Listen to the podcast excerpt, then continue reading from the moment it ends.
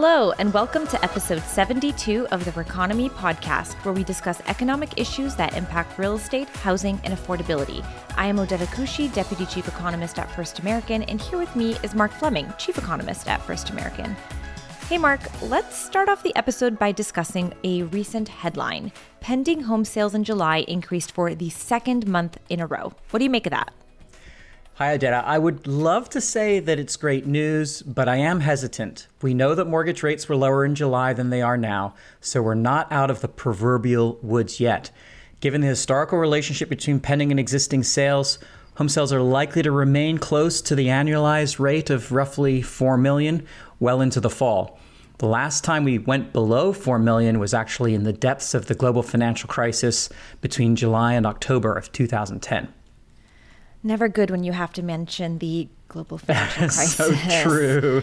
Yeah. Well, you know, it's tough to have more sales without more inventory. And while that's a bit of a downer in terms of headlines, there was a more positive headline recently. The number of available jobs in the U.S. shrank for the third consecutive month, according to the July JOLTS data. The labor market is cooling in the right way. It always seems strange that at any other time, bad news about the labor market, less jobs available, is good news when fighting inflation. But, but how is this cooling the right way? Well, it's in the soft landing type of way. The labor market is softening, and that's being driven by falling hiring, not by rising layoffs. Ah, yes, that's a good point. The overly high demand for labor is cooling. The Fed must be happy to hear that. I should think so. The Fed has been hoping for more slack in the labor market in its efforts to bring down inflation. So, all right, on to our today's main topic, which is not about the Fed. Maybe a little bit of a breath of sigh of relief goodness. there. What a relief. Yeah. we are going to answer Shakespeare's famous prompt to be or not to be a homeowner. That is the question. Hmm. As I doubt home ownership was very common in Elizabethan England, you may have taken some liberties with that quote. Maybe just a little bit, but can you guess what the answer to that question is? Now, of that I am more certain. It depends. That's right. It depends on where you are. We recently published an analysis on our firstam.com slash economics blog discussing whether it makes more sense, more financial sense, to rent or own in today's market. And it's a pretty important question. Especially when we think about the demographic shifts that are happening in today's housing market. That's right. The millennial generation, those born between 1981 and 1996, have recently dominated the demand side of the housing market. But Gen Z, a generation born between 1997 and 2012, is on the cusp of aging into their prime home buying years. While potential first time homebuyers, mostly millennials and older Gen Zers, jumped on the historically low mortgage rates in 2020 and 2021, those looking to shift from renting to home buying in 2023 may not be as eager to lock into high mortgage rates that limit their purchasing power. As potential first time homebuyers consider homeownership, they're likely to weigh the costs of renting against the costs of owning a home. But how would they go about doing that? Wait, wait, hold on a second. Are you saying the golden age of millennials being all we talk about when it comes to home ownership demand is coming to an end? You know, I did like all of the attention, but indeed, the end is nigh. It's time for the generation that's bringing back scrunchies, bell bottoms, glitter details, and claw clips. Some of those trends should have been left behind in the 90s, but we're moving right along here. I am still partial to the 80s, but Spice Girls? No doubt. Ooh, I see what you did there. Very clever. To be added to the Reconomy playlist that listeners can be found on Spotify, but we digress.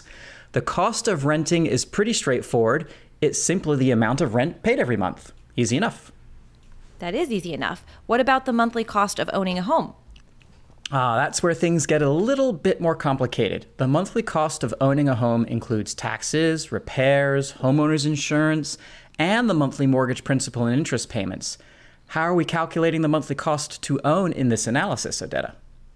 So, to calculate the monthly cost of home ownership, our analysis assumes the hypothetical first time homebuyer is taking out a 6.5% 30 year fixed rate mortgage with a 5% down payment on a home at the 25th percentile sale price in their market in the second quarter of 2023. You may be asking why the 25th percentile? And that's because, again, we're focusing this analysis on that first time homebuyer.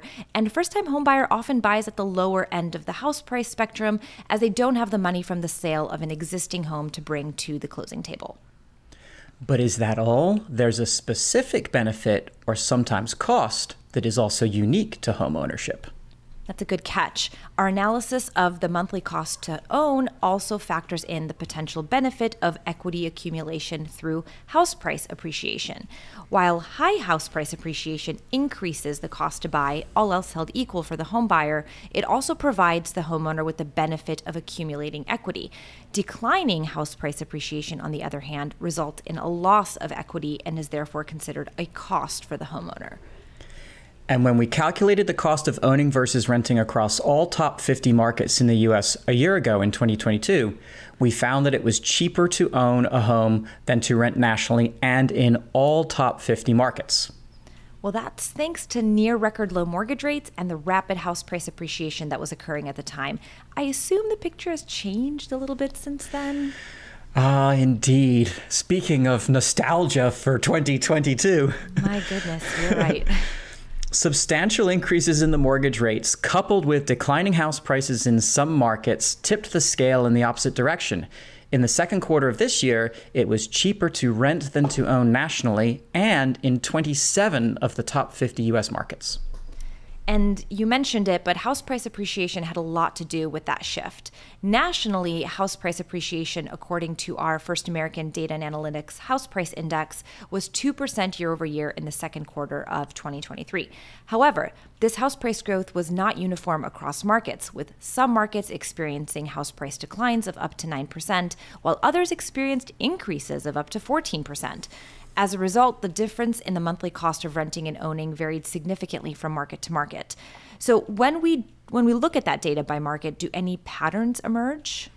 Uh, indeed, they do. In many large markets, the monthly cost of home ownership far outpaced the cost of rent in the second quarter of this year. Let's take Seattle, for example. In Seattle, the median rent was approximately $1,900 and the home ownership cost was almost 7,000. Wow. That's a lot. In Seattle, negative house price appreciation added approximately $2,500 to the monthly cost of ownership.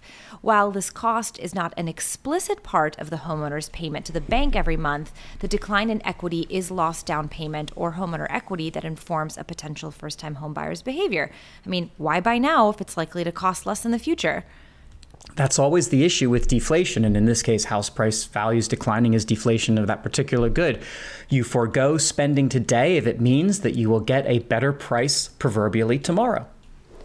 Now, conversely, in many Midwestern and Southern cities such as Birmingham, Alabama, and Cleveland, it was cheaper to own than rent. In Cleveland, for example, the monthly cost of rent in the second quarter of this year was just over $1,000, while the monthly cost of homeownership was approximately $1,700 before accounting for house price appreciation. But house price appreciation in Cleveland was just over 4%, making the equity adjusted monthly homeownership cost $690, less than the monthly cost of renting. Uh, I'm curious where Washington, D.C., our home base, falls on this list. Well, would you like to take a guess? Let's see, it's a tough one because DC has experienced slow but steady price growth. I don't think there's been a significant decline in prices. It is a high cost market.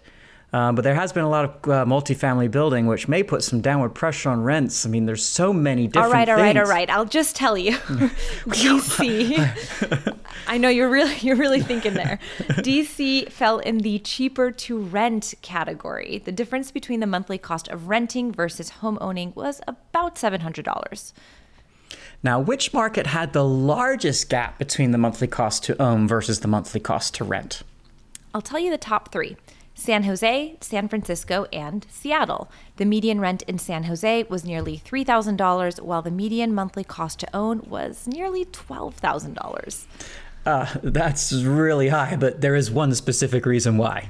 That's right. Remember that the monthly cost to own is also a function of price growth or decline, and San Jose house prices declined in the second quarter, which means that it's adding to the cost of owning that home.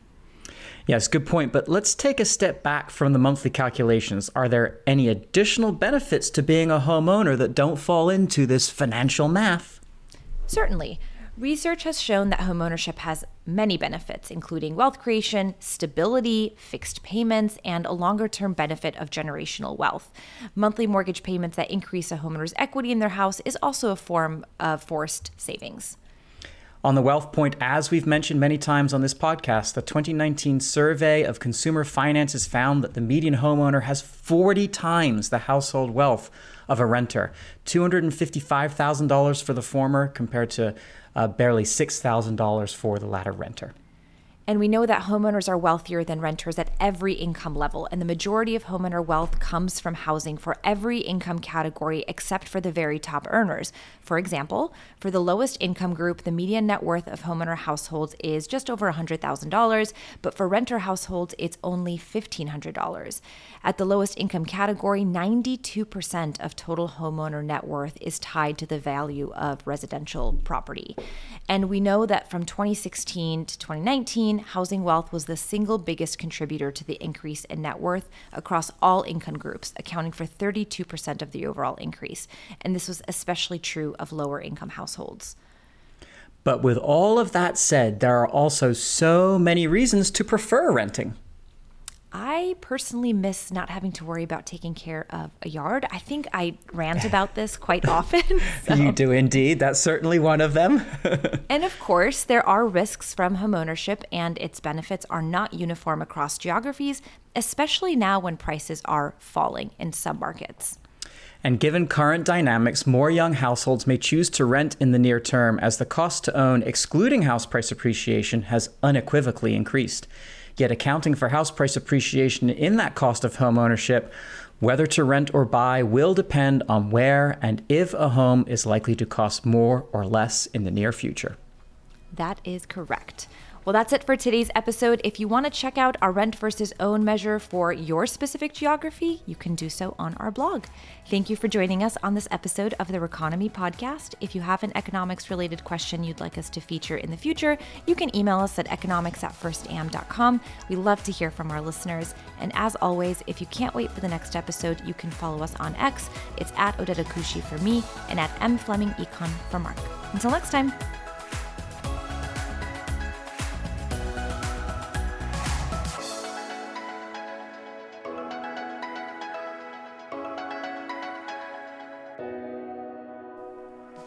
Thank you for listening, and we hope you enjoyed this episode of the Reconomy podcast from First American. We're pleased to offer you even more economic content at firstam.com slash economics. This episode is copyright 2023 by First American Financial Corporation. All rights reserved.